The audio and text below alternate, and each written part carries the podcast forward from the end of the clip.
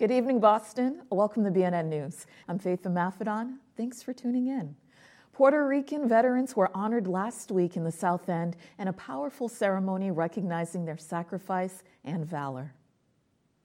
Private First Class Demensio Rivera, Cabo Rojo, Puerto Rico, posthumously awarded the Medal of Honor Korean War. On Friday, the names of eight Puerto Rican veterans who posthumously received the U.S. Medal of Honor were set in stone at the Puerto Rican Veterans Day celebration. The highest award for military valor in action, the U.S. Medal of Honor has been awarded to nine Puerto Ricans to date. Puerto Ricans have served in every war since World War I, and more than 15,000 Puerto Ricans in Boston have veteran status, according to the most recent U.S. Census. I think it's important to, be, to let people know that per capita, Puerto Rico had more deaths and more uh, wounded men and women than any other state, and we continue to serve our nation. Uh, you know, the, the, I think that we understand that freedom is definitely not free, so that if you're, you know, if you you serve the country, and if you're enjoying your freedom, definitely, definitely, you should thank a veteran. With hands over their hearts, they took a moment to take pride in their culture and their country. We fought in every single war, Vietnam War. We're, we're proud to be part of this country and we're proud to serve. And many of us, you know, many have made the ultimate sacrifice, like many others.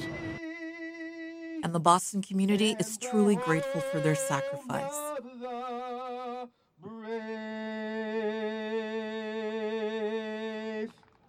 Jamaica Plain's music scene lost a gifted member of their community in J. Scott Henderson.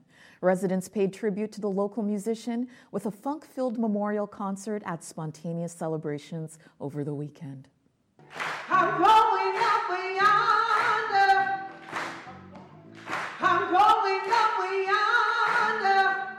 To be. On Saturday, peace and joy filled the room as loved ones and friends gathered to pay tribute to beloved local musician J. Scott Henderson.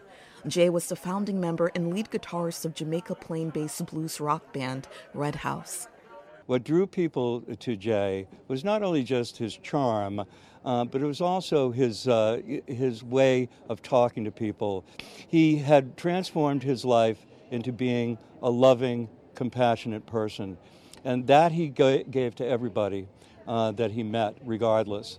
And so he attracted a lot of friends because of his heart, because of his understanding of human nature, and his forgiveness for himself and for anybody else.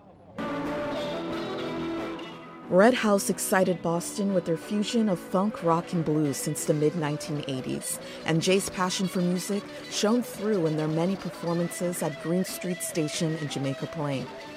J. Scott Henderson was more than just a great musician, he was a unique human being. I never met anybody as open as Jay was. He had an eclectic choice of music and he had an eclectic choice, choice of friends. Jay was the kind of person that when you spoke with him, you felt like you were the only person on the planet. He gave you his undivided attention, and also you felt obligated to give Jay yours. Jay's kind heart and loving spirit was magnetic, and his friends and family will miss his gracious presence. It was only fitting that they honored his memory with a concert.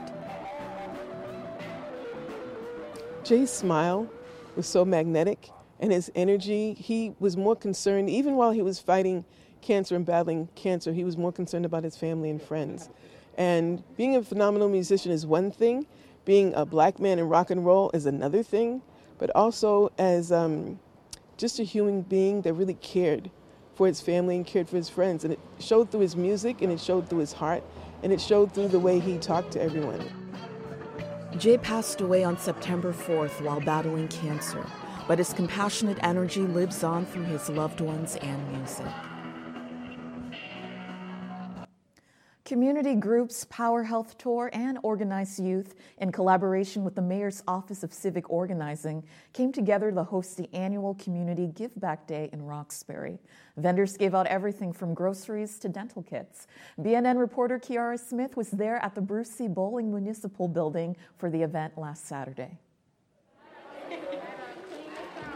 Groceries, t shirts, toiletries, and food are just a few of the items that Power Health Tour sponsors gave to Roxbury residents for its annual Community Give Back Day event. Charles Sanderson of Power Health Tour says Community Give Back Day brings in more than 400 people every year.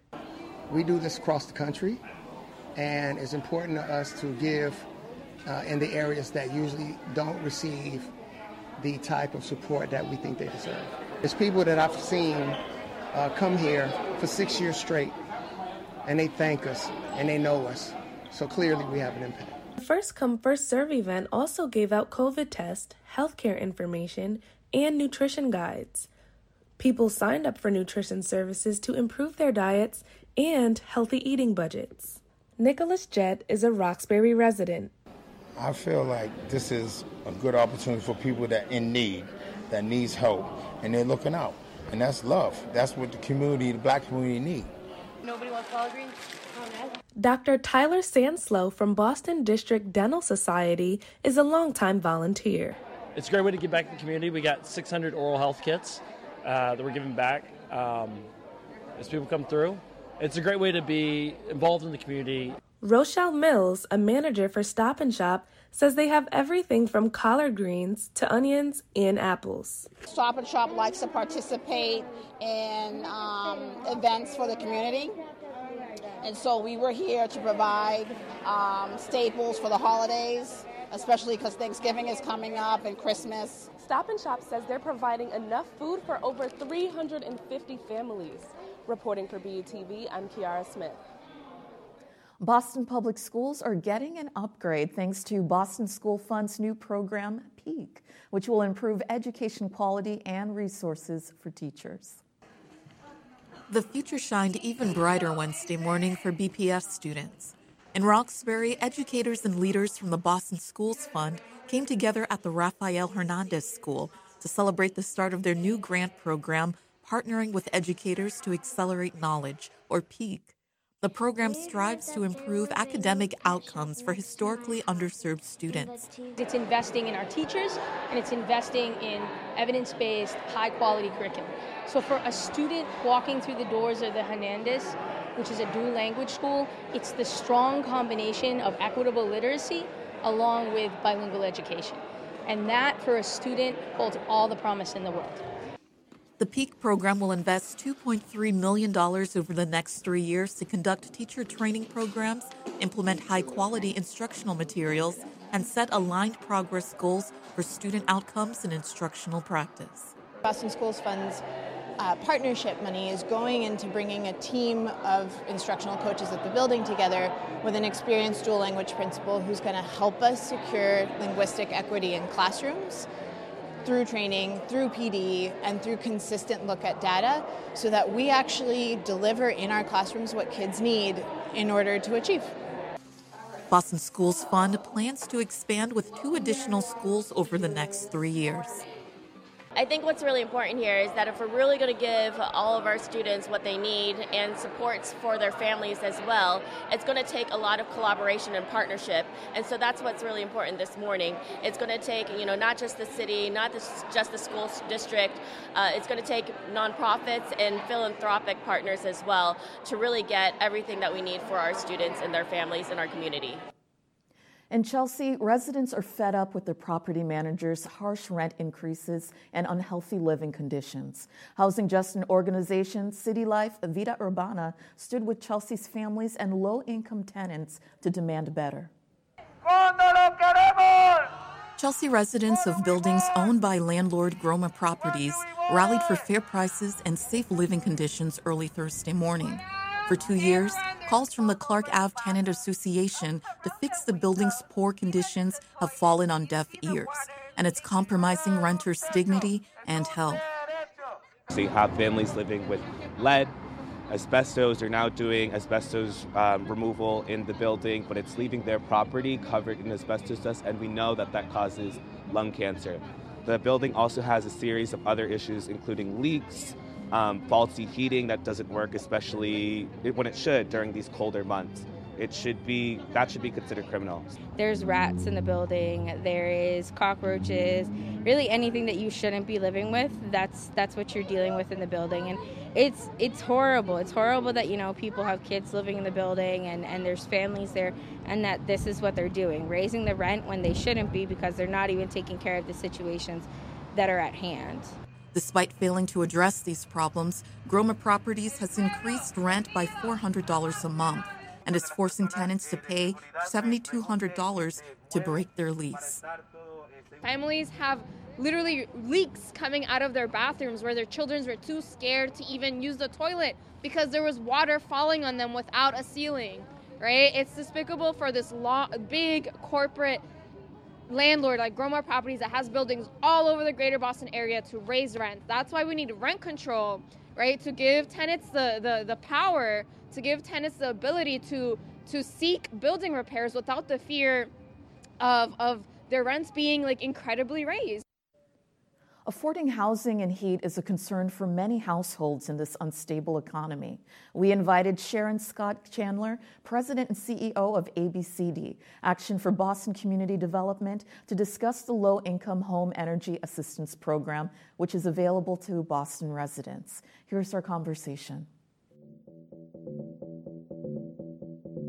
So, we are officially in fall. It is getting colder every day, and uh, Boston families will be using the heat more and more as it gets colder.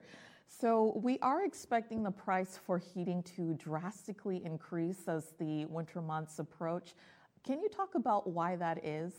Well, I think as we, we all can see in, in our basic needs and necessities, uh, everything has has gone up. Uh, inflation, the cost of living for, for all things, and of course, um, you know, there's international factors there's production factors, there's the end of the uh, or coming out of the pandemic. So um, there's just sort of a variety of uh, things coming together in the worst way uh, that is um, increasing prices for heating costs, no matter what that is, whether that's oil or gas or electric or, or kerosene or propane. Um, all of those um, in our experience, are, are, rising. And to help out with these rising costs, we do have the LIHEAP program. Can you tell us a little bit about what LIHEAP is, uh, who's eligible for the program, and what is the agency uh, providing it?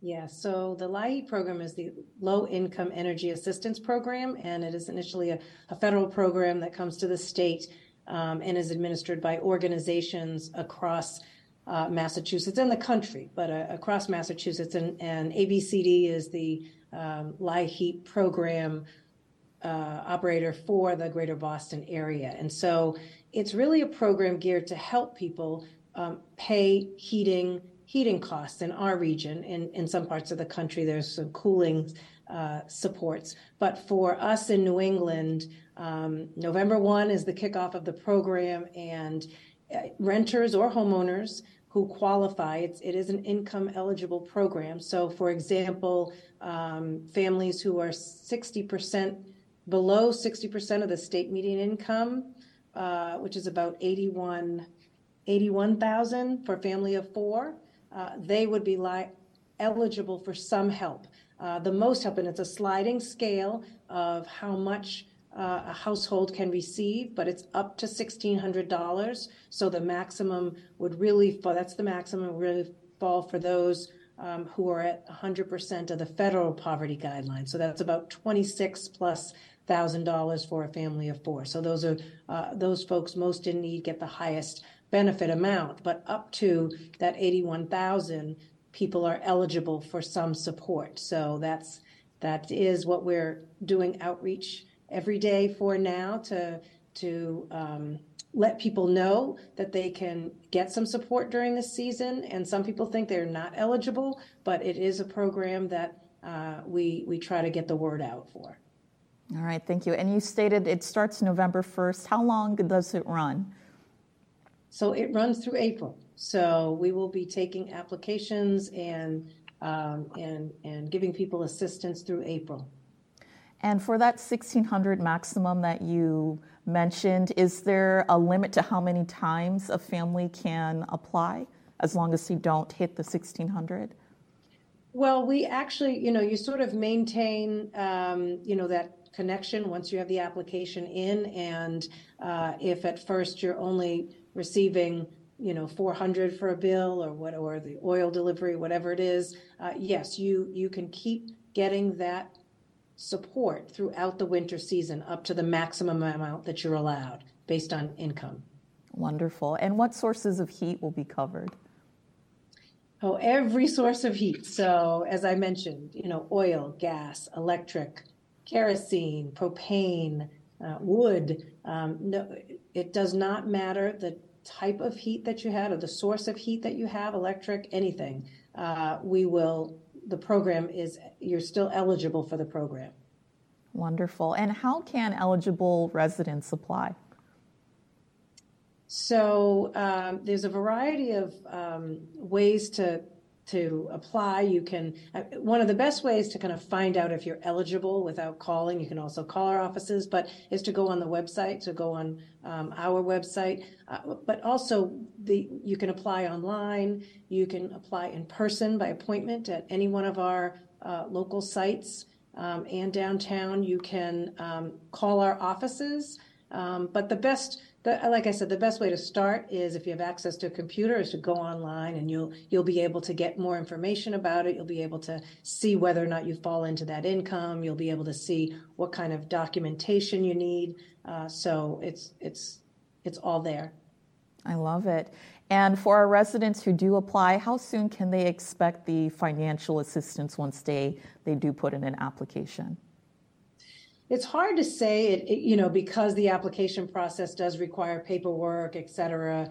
Um, and so it kind of depends on how that goes through. But we pay the um, the vendor directly, so we play, pay, you know, the utility company, the oil dealer, um, and so that process, uh, you know, can take can take a short amount of time. It can sometimes take longer if we don't have all the documentation, but we do it as quickly as possible, especially for those who, again, if someone has a no heat situation, um, they don't have oil in their tank, and there are those emergencies, then they're obviously prioritized. Um, but we also work with the the energy uh, dealer or supplier um, to uh, to let them know that you know this household is going to be receiving assistance, and so therefore, um, you know that that can ease things for people. Thomas Farrington founded the Prostate Health Education Network, or PHEN, in 2003 after treatment for prostate cancer and losing his father and both grandfathers to the disease.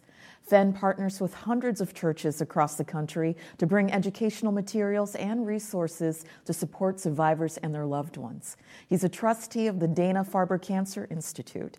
Thomas shares the need for early testing and PHEN's upcoming rally in Roxbury this Saturday. Listen in on our discussion. Definitely a very important conversation. I'd love to start with the mission of PHEN and how long you've been part of the Boston community and how you've been engaging with the community. Absolutely. Uh, I founded PHEN in 2003. Uh, I am a 22 uh, prostate cancer survivor. And after facing prostate cancer and realizing how little I knew uh, when making decisions about treatments, uh, and managing survivorship, I saw a need to uh, reach out to uh, to men and, uh, and, and, to impart the knowledge that I had learned. So uh, so I wrote a book uh, after one year of treatment called Battling the Killer Within, released it in 2001. That set me on a route of speaking out about prostate cancer and the need for awareness and education. And then 2003, I founded the Prostate Health Education Network just to do that. Our mission is to uh, uh, eliminate the African American prostate cancer disparity. Uh, we have the largest uh, disparity with the prostate cancer. We have an incident rate, this is black men, more, uh, more than 7% higher than white men and all other men. And we have a death rate that is more than twice that of men of all other racial and ethnic groups. This is the largest racial disparity for any type of major cancer uh, impacting men or women. Thomas, you were just talking about the health disparities when it comes to prostate cancer. One out of six black men in their lifetime will be diagnosed with this cancer. What are some of the reasons behind uh, this disparity in the races? Well, that, that's a good question. You know, researchers have uh, have dealt with that questions uh, uh, for for many years. But you know, we think certainly there are some biological differences. Uh, there are genetic uh, differences there that really make uh, black men more at risk for the disease. So when you talk about why the higher incidence, that is one of the key reasons for that. Uh, people look at lifestyle, they talk about lifestyle as a risk factor, uh, such as nutrition. There have been studies in that area, but really, you know, good nutrition and good lifestyle play important, and and good healthy life. So we think that's a, a, reason, but no very specific reasons there that, that have been pointed out. So, uh, so when you come to prostate cancer and the high risk and the reason for men uh, being diagnosed at, at, such a high rate, uh, we don't have all the answers. But we do know that men who are diagnosed at an earlier stage uh, have a, a longer survival than men who are diagnosed at a later stage. So our emphasis is really on making sure that the message is out about the need for early detection screening uh, so that uh, if you're going to be diagnosed with prostate cancer, uh, you, you catch it early. Great. And in regard to some of the efforts that are being made by the organization. This Saturday, November 19th, PHEN is holding the Rally Against Prostate Cancer at 12th Baptist Church in Roxbury from 10 a.m. to 2 p.m. Can you talk about what attendees can expect from this event? Absolutely. Uh, the, this rally really brings together uh, leaders of the community. Uh, we're bringing together men who are uh, at risk, at high risk, and all black men at high risk for prostate cancer. And we're also bringing together uh, prostate cancer survivors and doctors. And uh, we are accomplishing two important objectives here. One is to provide free prostate cancer PSA tests. And uh, I mentioned the importance of early detection screening to save lives. So we're providing free PSA early detection screening at 12 Baptist on Saturday from 10 a.m. to 2 p.m. We want to encourage all who are at high risk of prostate cancer, again, all black men at high risk. And if you're over the age of 40, if you're 40 and above, you need to know your PSA number. You need to know it. If you don't have your PSA number and you have been tested, you need to come out and take advantage of this free testing. Uh, now, the other thing that we're focused on is education. Uh, and because it's important, you know, again, we believe that knowledge is the best defense against prostate cancer. So we have uh, educational sessions that will focus on early detection. Um, and talking about some of the doctors and the specialists, uh, there is a collaboration that PHEN has had with Dana Farber. Can you talk a little bit about um, what that partnership has been and how the two of you have spread awareness in the community? Yes. Uh, Dana Farber has supported PHEN since our very founding in 2003. And, uh, and, and over the many years working with Dana Farber, we have hosted monthly meetings where we uh, invite uh, survivors and we invite men who are newly diagnosed with prostate cancer to come in and to uh, to get information again, educational information about uh, uh, managing prostate cancer. And in addition to these monthly meetings, are there other programs that PHEN offers to the community? Absolutely. We uh, we're, we're doing now one of our largest programs, our Disparity Rally here in Boston. Uh, this is be our 18th city uh, since uh, 21. And uh, so this is an ongoing program. We have our monthly uh, education webinars that are online. we have, we, PHEN is a national organization, so we have, we have our ambassadors in cities across the country and that are always active in local programs. All right. And as a prostate cancer survivor yourself, uh, I would love to hear about what you learned in the process of your journey and what you would like to impart to, um, to men who might be facing this cancer. Absolutely. I am a uh, 22, going on 23 year prostate cancer survivor. And uh, what I've learned is that what I brought up earlier is that knowledge is the best defense against prostate cancer during my journey, I have faced uh, uh, challenges all along, and, uh, and and through understanding what my options are, uh, I have been able to uh, survive as a over this time in relatively good health. So I haven't had any major side effects from prostate cancer, which is really indeed a blessing. Prostate cancer is a complicated disease, and a disease that does require some uh, understanding. The men have to commit to their health.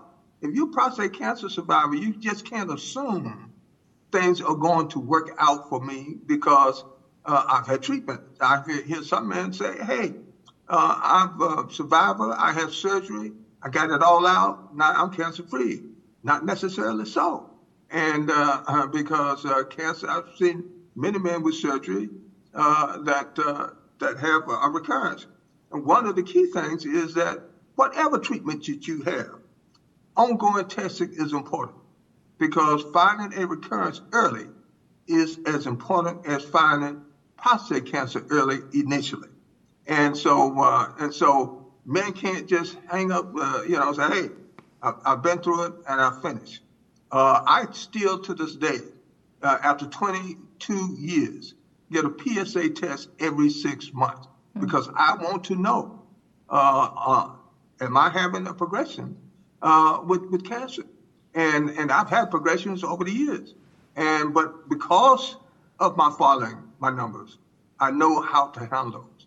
And uh, because if you do have a progression and you catch that as a late stage, you know, you, uh, you, you put yourself at very high risk. Mm. Thank you, Thomas. Uh, and for men or women who want to learn more about the organization or get involved, how can they do so? Well, uh, you can go to rapcancer.org. That's R-A-P cancer.org. That RAP stands for Rally Against Prostate Cancer. Uh, and I do want to say this about uh, uh, women. We invite women to come to our session on Saturday. Uh, we invite uh, women to come to our monthly meetings at Dana Farber. And we have a number of women that show up. Uh, when I was diagnosed with prostate cancer, you know, I sat here as a as a leader as a leader in this area, but it was my wife who made me go get a PSA test mm-hmm. uh, that uh, where I was uh, diagnosed with prostate cancer. Uh, it was my sister who pushed me to learn more once I was diagnosed and not just stop with what the doctor had recommended. So women are important. You know, uh, you know, men are, you know, not not as forceful as women when it comes to health. Uh, if we don't have a pain, we think we're okay. And uh, so I really encourage the women to take care of the men that they love by uh, understanding prostate health, making sure that they have a PSA test, and following them if they are survivors. We need your support. I don't know how I would have ever made it without the women in my life. Mm. Men and women both having big parts to play in prostate cancer. Right. Thomas Farrington, President and CEO of the Prostate Education Health Network, thank you so much for your time today and really appreciate your, your insight. Thank, thank you so much for having me. Thanks for tuning in, Boston. As a reminder, you can stream or watch the news on demand at bnnmedia.org. Each episode will be rebroadcast at 9:30 p.m. and 11 p.m. on Xfinity Channel 9, Astound Channel 15, and FiOS Channel 2161. And make sure to check out our BNN HD Xfinity Channel 1072. Due to the holiday next week, there will be no new broadcasts on Friday, November 25th, but we want to wish you a very happy Thanksgiving from all of us at BNN News, and we are so grateful for you. For BNN News, I'm Faith Maffedon. I'll see you December 2nd.